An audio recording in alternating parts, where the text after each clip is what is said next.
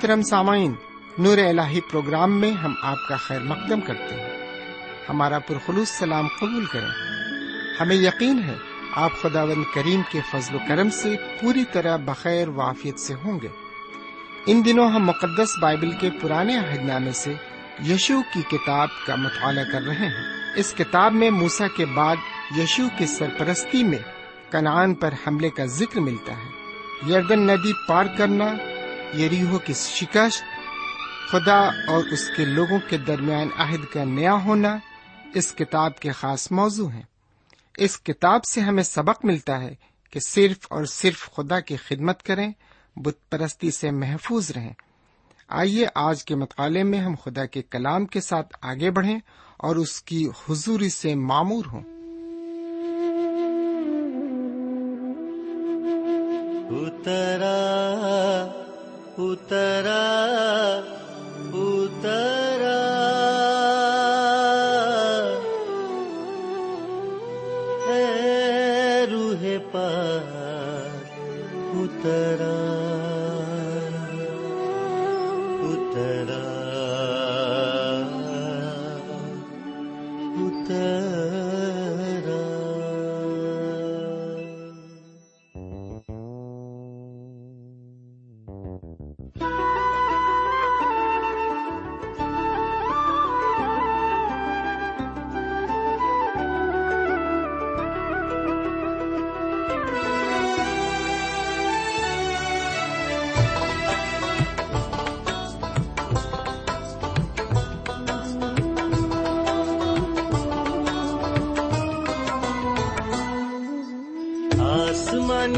خوشی سے بھر دے مجھ کو۔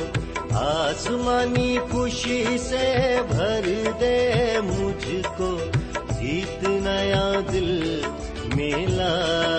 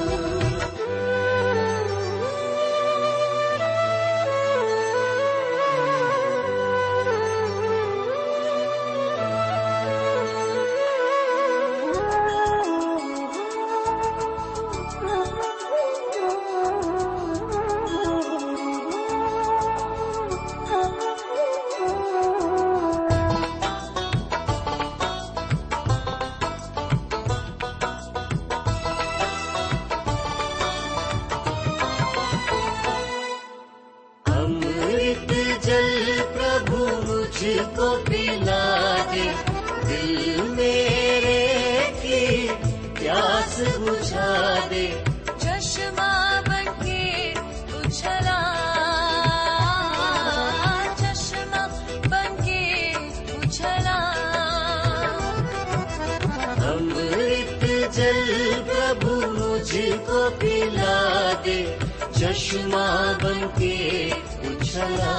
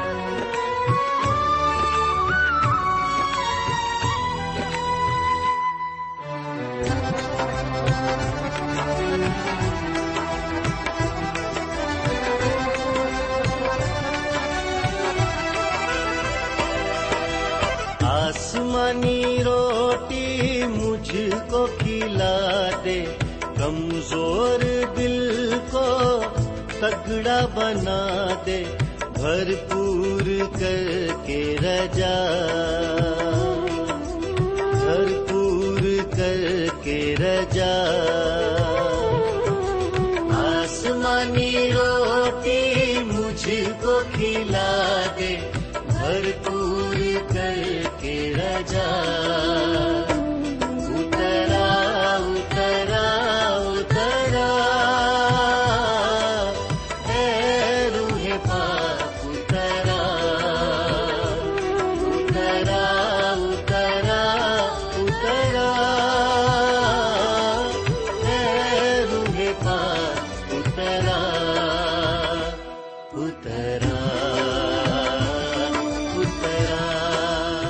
خدا کے کلام کو لے کر ایک بار پھر آپ سے مخاطب ہوں۔ سلام قبول فرمائیے۔ امید ہے کہ آپ خدا کے فضل کے سائے میں پوری طرح خرافیت سے ہوں گے۔ میری دعا ہے کہ نہ صرف آپ بلکہ آپ کے گھر کا ایک ایک فرد پوری طرح خرافیت سے ہو۔ سمجھ جہاں تک میری بات ہے تو میں بھی آپ کی دعاؤں کے عوض خدا کے فضل و کرم سے بالکل ٹھیک ٹھاک ہوں۔ میرے پیارے بھائی بہن میں نہیں جانتا کہ آپ کہاں اور کتنی دور رہتے ہیں، لیکن جب اس پروگرام سے متعلق جگہ جگہ سے مجھے آپ کے خطوط موصول ہوتے ہیں، تو ان کو پڑھ کر میرا دل خوشی سے لبریز ہو جاتا ہے۔ سامعین، میری آپ سے التجا ہے کہ آپ کا یہ خطوطی سلسلہ ختم نہیں ہونا چاہیے۔ ہو سکتا ہے میری مصروفیات کی وجہ سے آپ کو جواب ملنے میں کچھ تاخیر ہو، لیکن آپ اس سے مایوس نہ ہوں، بلکہ اپنی خیروفیت اور اپنی رائے سے ہمیں برابر نوازتے رہیں۔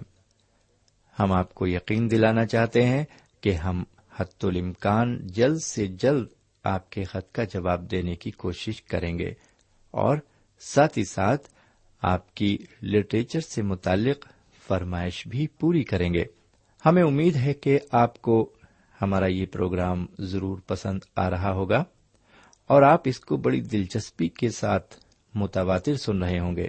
میرے بھائی بہن، جب ہم اس پروگرام کے ذریعے خدا کے کلام پر آپ سے بات چیت کرتے ہیں یا اس کے بارے میں آپ کو کچھ بتاتے ہیں، تو یہ ساری باتیں ہمیں کوئی آسانی سے دستیاب نہیں ہو جاتی، بلکہ اس کے لیے ہمیں سخت محنت کرنا پڑتی ہے۔ بائبل شریف کے ساتھ ساتھ دیگر مطبوعات کا بھی گہرائی سے مطالعہ کرنا پڑتا ہے۔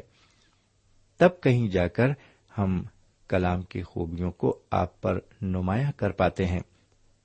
لیکن ہماری یہ محنت اس وقت رنگ لاتی ہے جب آپ اس پروگرام کو دلچسپی کے ساتھ سنتے ہیں۔ اس کو سراہتے ہیں اور اس کی باتوں کو اپنی زندگی میں عملی جامہ پہناتے ہیں۔ ہم زبو شریف کے بیالیسویں باپ کی پہلی آیت میں اس طرح پڑھتے ہیں۔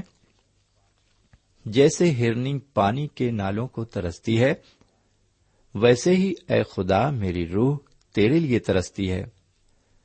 بالکل اسی طرح ہم بھی یہاں پر یہ کہہ سکتے ہیں کہ جیسے ہرنی پانی کے نالوں کو ترستی ہے، ویسے ہی اے خدا میری روح تیرا کلام سننے کے لیے ترستی ہے۔ واقعی خدا اور خدا کا کلام دونوں ہی عظیم ہیں، میرے پیارے بھائی بہن اور میرے پیارے بزرگ۔ خدا کا کلام پھولوں کا ایک ایسا گلدستہ ہے جسے ہر وقت اپنے گھر میں سجایا جا سکتا ہے۔ اس گلدستے کی بھینی بھینی خوشبو ہر انسان کو اپنی طرف کھینچ لیتی ہے۔ نہ صرف اتنا، بلکہ خدا کا کلام ایسی سرسب سیرگاہ ہے جو انسان کے ساتھ جہاں وہ چاہے جا سکتا ہے۔ اس کا کلام، اس کی زبان اور اس کی آواز ہے۔ وہ صبح و شام آپ سے ملنے والا ایک ایسا دوست ہے جو رات کو اس وقت تک نہیں سوتا جب تک آپ خود نہ سو جائیں۔ یہ ہمیشہ آپ سے اس طرح کی باتیں کرتا ہے جس سے آپ کو نہ صرف خوشی حاصل ہو بلکہ رہنمائی بھی ملے۔ یہ کبھی آپ کا راز فاش نہیں کرتا۔ وہ انتہا درجے کا وفادار ہمسایا ہے۔ وہ ایک معقول دوست ہے اور ایک ہمدرد ساتھی ہے۔ وہ وعدہ کر کے کبھی نہیں مکرتا۔ میرے بھائی، جس طرح چاند کے بغیر رات تاریخ ہے، اسی طرح اس کے کلام کے بغیر زندگی تاریخ ہے۔ خدا کے کلام کے متعلق کسی شخص نے کیا خوب کہا ہے؟ خدا کا کلام ایک سچی حقیقت ہے۔ خدا کا کلام بہشت کی کنجی ہے، خدا کا کلام دل کا سکون ہے، خدا کا کلام ہر مشکل کو آسان کرتا ہے، خدا کا کلام نیک راستے پر لے جاتا ہے۔ واقعی اس کا کلام ایسے نایاب موتیوں کا خزانہ ہے، جس کا ہر موتی ہیرے سے بھی زیادہ قدر رکھتا ہے۔ تو پھر آئیے، کیوں نہ ہم اس کے کلام کی طرف متوجہ ہوں اور اس کی روشنی میں اپنی منزل تلاش کریں۔ اس سے پہلے کہ ہم اپنے آج کے سبق کی طرف رجوع ہوں، ہم خدا و تعالی سے دعا مانگے اے دو جہاں کے مالک، پاک پروردگار، یہ سچ ہے کہ تیرا کلام ہماری راہ کے لیے روشنی اور ہمارے قدموں کے لیے چراغ ہے۔ اے خداون آج بھی ہماری یہی دعا ہے کہ تو ہمارے دل و دماغ کو کھول دے۔ اور ہمیں اپنا کلام سمجھنے کی توفیق قطع فرما۔ ہم تیرے کلام کو نہ صرف سمجھیں، بلکہ اس پر عمل بھی کریں۔ ہماری اس دعا کو قبول فرما۔ ہم اپنے سرور دو جہاں سیدنا مسیح کے وسیلے سے یہ دعا مانگتے ہیں۔ آمین۔ سامعین، اب ہم اپنے موضوع پر آ جائیں۔ جیسا کہ آپ کو معلوم ہے کہ ہم نے پچھلے پروگرام میں یشو کی کتاب کے چھٹے باپ پر غور کیا تھا۔ لیکن اب اس مطالعے میں ہم اس کتاب کے ساتویں باپ کو دیکھیں گے۔ سامعین، اس باپ کا جو موضوع ہے، وہ ہے ائی شہر میں اسرائیلیوں کی شکست۔ میرے بھائی، اس شہر کا نام ہے ائی۔ جی ہاں ائی شہر ہے اس کا نام۔ سمین آپ کو معلوم ہو کہ ہمارا سب سے بڑا دشمن ہمارا گھمنڈ ہے۔ یہی ہمارے جسمانی اعضا کو ہمارے خلاف استعمال کرتا ہے۔ یہ ہمارے دل و دماغ اور ہماری طاقت کو ہمارے خلاف ہی استعمال کرتا ہے۔ سمین ہمارا گھمنڈ ہمارے دشمن سے بھی زیادہ ہمیں نقصان پہنچا سکتا ہے۔ آج بڑی بڑی قومیں اور ملک اور کلیسیاں اسی کے ذریعے برباد ہو گئیں۔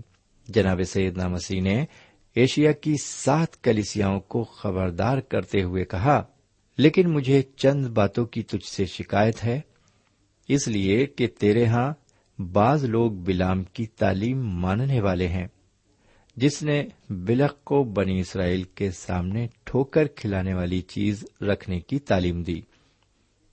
یعنی یہ کہ وہ بتوں کی قربانیاں کھائیں اور حرام کاری کریں۔ چنانچہ تیرے ہاں بھی بعض لوگ اسی طرح نکلیوں کی تعلیم کے ماننے والے ہیں۔ پھر سنیں۔ لیکن مجھے چند باتوں کی تجھ سے شکایت ہے، اس لیے کہ تیرے ہاں بعض لوگ بلام کی تعلیم ماننے والے ہیں، جس نے بلک کو بنی اسرائیل کے سامنے ٹھوکر کھلانے والی چیز رکھنے کی تعلیم دی۔ یعنی یہ کہ وہ بتوں کی قربانیاں کھائیں اور حرام کاری کریں۔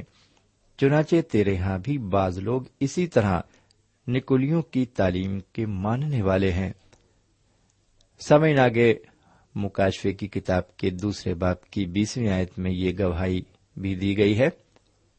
پر مجھے تجھ سے یہ شکایت ہے کہ تو نے اس عورت ایزابیل کو رہنے دیا ہے جو اپنے آپ کو نبیا کہتی ہے اور میرے بندوں کو حرام کاری کرنے اور بتوں کی قربانی کھانے کی تعلیم دے کر گمراہ کرتی ہے۔ پھر سنیں، پر مجھے تجھ سے یہ شکایت ہے کہ تو نے اس عورت ایزابیل کو رہنے دیا ہے جو اپنے آپ کو نبیا کہتی ہے اور میرے بندوں کو حرام کاری کرنے اور بتوں کی قربانی کھانے کی تعلیم دے کر گمراہ کرتی ہے۔ میرے بھائی، آج ہمارا جی ہاں آج ہمارا گندا ضمیر باہری اور اندرونی طور پر دونوں طرح سے خدا کی خدمت کو زیادہ نقصان پہنچاتا ہے۔ میرے بھائی، سکندر اعظم ہمارے لیے ایک مثال ہے۔ اس نے دنیا پر فتح تو حاصل کر لی، لیکن خود اپنے آپ کو فتح نہیں کر سکا۔ وہ شراب پینے کی لت میں بری طرح پھنسا ہوا تھا اور یہی شراب اس کی زندگی کی ہلاکت بن گئی۔ میرے بھائی، عہد کے ملک پر قبضہ کرتے وقت بنی اسرائیل کو جو شکست دیکھنی پڑی، وہ باہری شکست نہیں بلکہ اندرونی شکست تھی۔ اور اندرونی شکست انسان کو ایک گنہگار اور گندے ضمیر سے ہی ملتی ہے۔ سامن اس گندے ضمیر سے مخلصی جناب سیدنا مسیح کی سلیبی موت پر ایمان لا کر ہی حاصل ہو سکتی ہے۔ بہرکیف، ساتویں باپ کی پہلی آیت ملاحظہ فرمائے یہاں اس طرح لکھا ہوا ہے، لیکن بنی اسرائیل نے مخصوص کی ہوئی چیز میں خیانت کی، کیونکہ اکن بن کرمی بن زبدی بن زارے نے، جو یہودا کے قبیلے کا تھا ان مخصوص کی ہوئی چیزوں میں سے کچھ لے لیا۔ سو خداون کا قہر بنی اسرائیل پر بھڑکا۔ سامن یہ آیت ہمیں بتاتی ہے کہ بنی اسرائیل نے گناہ کیا، لیکن یہ گناہ ایک شخصی گناہ تھا۔ اکن کی وجہ سے ساری قوم کو سزا بھگتنی پڑے گی۔ کرنتیوں کے پہلے خط کے بارہویں باپ کی چھبیسویں آیت میں بتایا گیا ہے پس اگر ایک عزو دکھ پاتا ہے، تو سب ازا اس کے ساتھ دکھ پاتے ہیں۔ اور اگر ایک عزو عزت پاتا ہے، تو سب ازا اس کے ساتھ خوش ہوتے ہیں۔ بس اگر ایک عزو دکھ پاتا ہے، تو سب ازا اس کے ساتھ دکھ پاتے ہیں۔ اور اگر ایک عزو عزت پاتا ہے، تو سب ازا اس کے ساتھ خوش ہوتے ہیں۔ لیجیے اب دوسری آیت سے پانچویں آیت تک عبارت سنیے۔ یہاں اس طرح لکھا ہوا ہے۔ اور یشو نے یریو سے ائی کو جو بیتیل کی مشرقی سمت میں بیتاؤن کے قریب واقع ہے، کچھ لوگ یہ کہہ کر بھیجے کہ جا کر ملک کا حال دریافت کرو۔ اور ان لوگوں نے جا کر ائی کا حال دریافت کیا۔ اور وہ یشو کے پاس لوٹے اور اس سے کہا، سب لوگ نہ جائیں۔ فقط دو تین ہزار مرد چڑھ جائیں اور ائی کو مار لیں۔ سب لوگوں کو وہاں جانے کی تکلیف نہ دے، کیونکہ وہ تھوڑے سے ہیں۔ چنانچہ لوگوں میں سے تین ہزار مرد کے قریب وہاں چڑھ گئے اور ائی کے لوگوں کے سامنے سے بھاگ آئے۔ اور ائی کے لوگوں نے ان میں سے کوئی چھتیس آدمی مار لیے اور پھاٹک کے سامنے سے لے کر شبریم تک ان کو کھدیڑتے آئے اور اتار پر ان کو مارا۔ سو ان لوگوں کے دل پگھل کر پانی کی طرح ہو گئے۔ میرے بھائی یریو شہر دنیا کی ایک تصویر ہے اور ائی شہر ایک جسم کو پیش کرتا ہے۔ اور آپ کو معلوم ہو کہ بنی اسرائیل ائی کے لوگوں سے شکست کھا گئے۔ سمن ہم جسم سے ہمیشہ شکست کھاتے ہیں۔ کیونکہ ہم جسم پر فتح پانے کے لیے ان طریقوں کو استعمال نہیں لا سکتے جو ہم نے دنیا کو شکست دینے کے لیے استعمال کیے ہیں۔ لیجیے اب چھٹی آیت سے پندرہویں آیت تک کی بارہ سنیے۔ آگے لکھا ہوا ہے، تب یشو اور سب اسرائیلی بزرگوں نے اپنے اپنے کپڑے پھاڑے اور خداون کے عہد کے صندوق کے آگے شام تک زمین پر اوندے پڑے رہے۔ اور اپنے اپنے سر پر خاک ڈالی۔ اور یشو نے کہا، ہائے اے مالک خداون تو ہم کو اموریوں کے ہاتھ میں حوالے کر کے ہمارا ناس کرانے کی خاطر اس قوم کو یردن کے اس پار کیوں لایا؟ کاش کے ہم قناط کرتے اور یردن کے اس پار ہی بودو باش کرتے۔ اے مالک، اسرائیلیوں کے اپنے دشمنوں کے آگے پیٹ پھیر دینے کے بعد میں کیا کہوں؟ کیونکہ کنانی اور اس ملک کے سب باشندے یہ سن کر ہم کو گھیر لیں گے اور ہمارا نام زمین پر سے مٹا ڈالیں گے۔ پھر تو اپنے بزرگ نام کے لیے کیا کرے گا؟ اور خداون نے یشو سے کہا، اٹھ کھڑا ہو۔ تو کیوں اس طرح اوندھا پڑا ہے؟ اسرائیلیوں نے گناہ کیا اور انہوں نے اس عہد کو جس کا میں نے ان کو حکم دیا توڑا ہے۔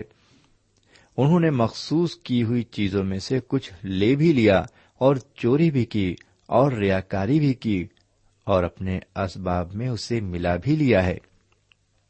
اس لیے بنی اسرائیل اپنے دشمنوں کے آگے ٹھہر نہیں سکتے۔ وہ اپنے دشمنوں کے آگے پیٹ پھیرتے ہیں کیونکہ وہ ملاؤن ہو گئے۔ میں آگے کو تمہارے ساتھ نہیں رہوں گا۔ جب تک تم مخصوص کی ہوئی چیز کو اپنے درمیان سے نیست نہ کر دو۔ اٹھ لوگوں کو پاک کر اور کہے کہ تم اپنے کو کل کے لیے پاک کرو، کیونکہ خداون اسرائیل کا خدا یوں فرماتا ہے کہ اے اسرائیلیوں، تمہارے درمیان مخصوص کی ہوئی چیز موجود ہے۔ تم اپنے دشمنوں کے آگے ٹھہر نہیں سکتے۔ جب تک تم اس مخصوص کی ہوئی چیز کو اپنے درمیان سے دور نہ کر دو، سو تم کل صبح کو اپنے اپنے قبیلے کے مطابق حاضر کیے جاؤ گے۔ اور جس قبیلے کو خداون پکڑے، وہ ایک ایک خاندان کر کے پاس آئے، اور جس خاندان کو خداون پکڑے، وہ ایک ایک گھر کر کے پاس آئے، اور جس گھر کو خداون پکڑے، وہ ایک ایک آدمی کر کے پاس آئے۔ تب جو کوئی مخصوص کی ہوئی چیز رکھتا ہوا پکڑا جائے، وہ اور جو کچھ اس کا ہو، سب آگ سے جلا دیا جائے۔ اس لیے کہ اس نے خداون کے عہد کو توڑ ڈالا۔ اور بنی اسرائیل کے درمیان شرارت کا کام کیا ہے۔ سامعین، اس عبارت میں ہم دیکھتے ہیں کہ خداون تعالی جناب یشو سے فرماتا ہے کہ اسرائیلیوں نے گناہ کیا ہے اور ان کے درمیان سے اس گناہ کو تجھے دور کرنا ہوگا۔ لیجیے، اب اگلی عبارت بھی سن لیجیے۔ یہ عبارت سولہویں آیت سے اکیسویں آیت تک ہے۔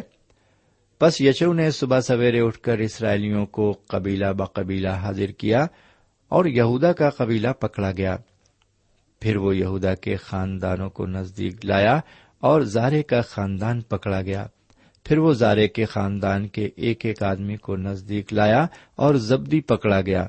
اور پھر وہ اس کے گھرانے کے ایک ایک مرد کو نزدیک لایا اور اکن بن کرمی بن زبدی بن زارے جو یہودا کے قبیلے کا تھا پکڑا گیا۔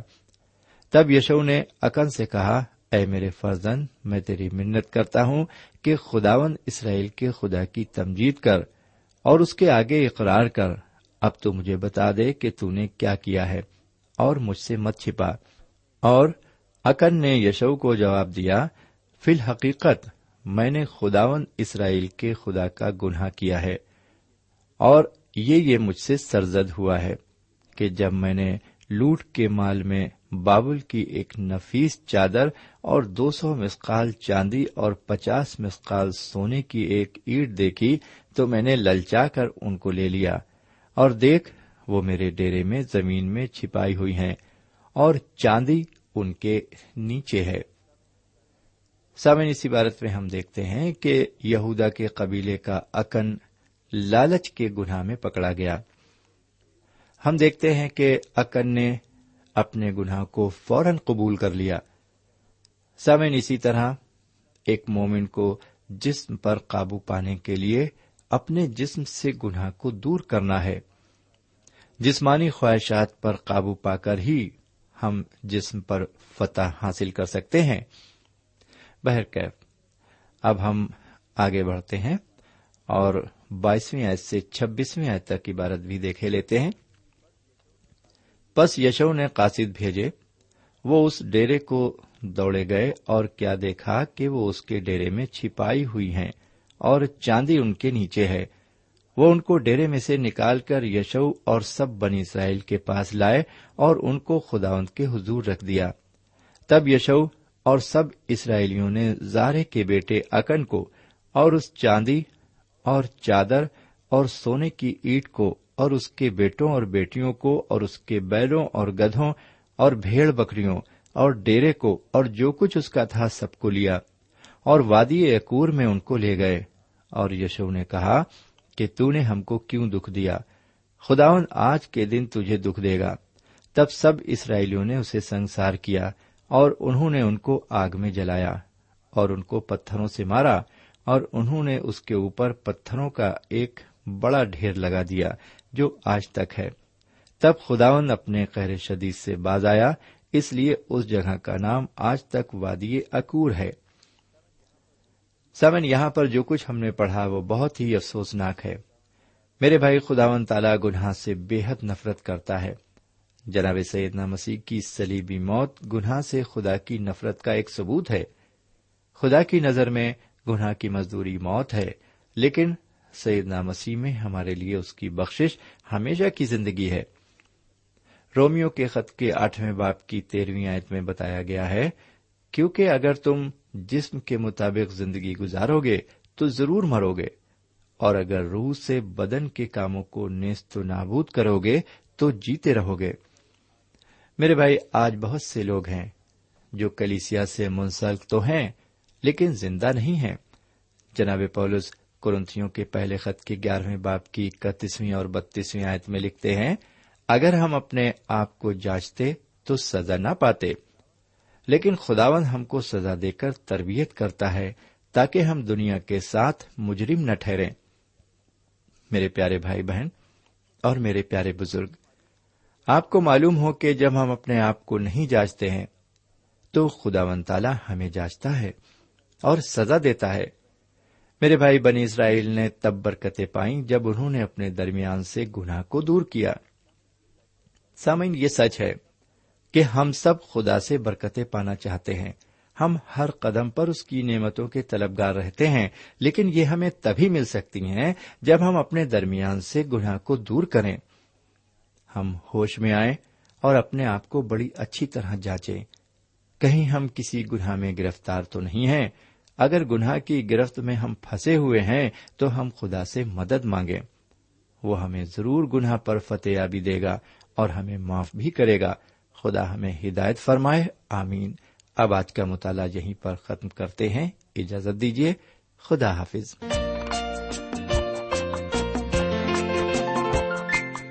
سامعین، ابھی آپ نے ہمارے ساتھ یشو کی کتاب سے مطالعہ کیا۔ اس مطالعے سے آپ کو یقیناً روحانی برکتیں ملی ہوں گی۔ اگر آپ کے پاس اس مطالعے سے متعلق کوئی سوال ہے، تو ہمیں ضرور لکھیں۔ ہم آپ کے خط کے منتظر رہیں گے۔ خدا حافظ۔